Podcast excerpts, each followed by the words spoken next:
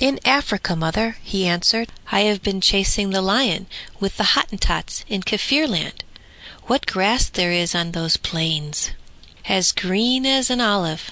The gnu was dancing about, and the ostriches ran races with me, but I am still the fastest. I went to the desert with its yellow sand. It looks like the bottom of the sea. I met a caravan. They were killing their last camel to get water to drink. But it wasn't much they got.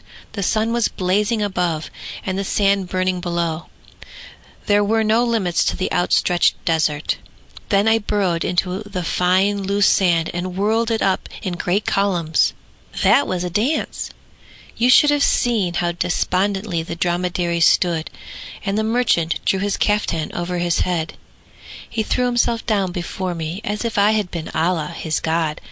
Now they are buried, and there is a pyramid of sand over them all.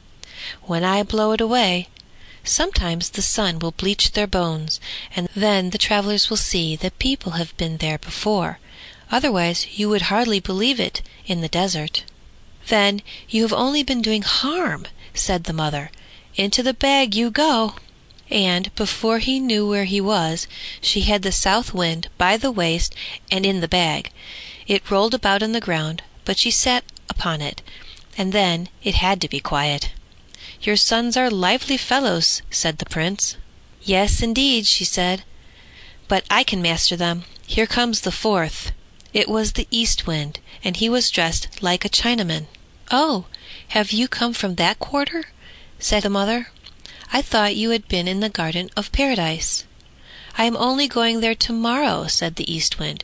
"It will be a hundred years to morrow since I have been there." I have just come from China, where I danced around the porcelain tower till all the bells jingled. The officials were flogged in the streets, the bamboo canes were broken over their shoulders, and they were all people ranging from the first to the ninth rank. They shrieked, "Many thanks, father and benefactor!" but they didn't mean what they said, and I went on ringing the bells and singing "Tsing tsang tsu." "You are quite uproarious about it," said the old woman. "It's a good thing you are going to the Garden of Paradise to morrow. It always has a good effect on your behavior. Mind you drink deep of the well of wisdom and bring a little bottle home to me." "That I will," said the East Wind. "But why have you put my brother from the South into the bag? Out with him! He must tell me about the phoenix.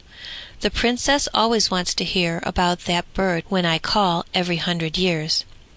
Open the bag, then you'll be my sweetest mother, and I'll give you two pockets full of tea, as green and fresh as when I picked it."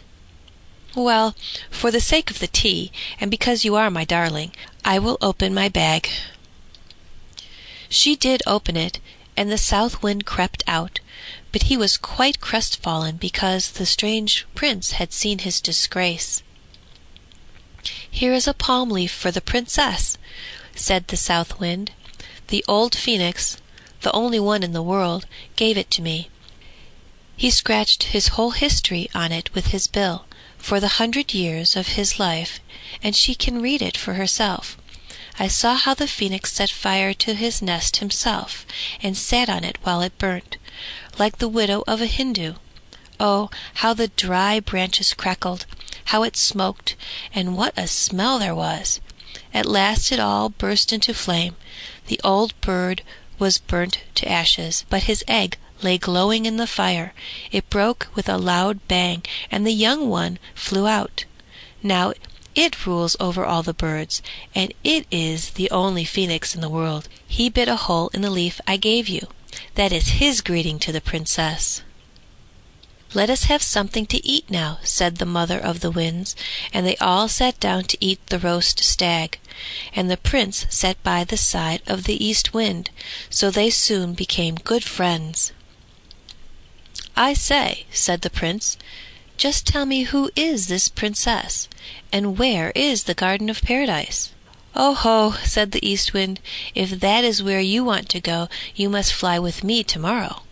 But I may as well tell you that no human being has been there since Adam and Eve's time. You know all about them, I suppose, from your Bible stories.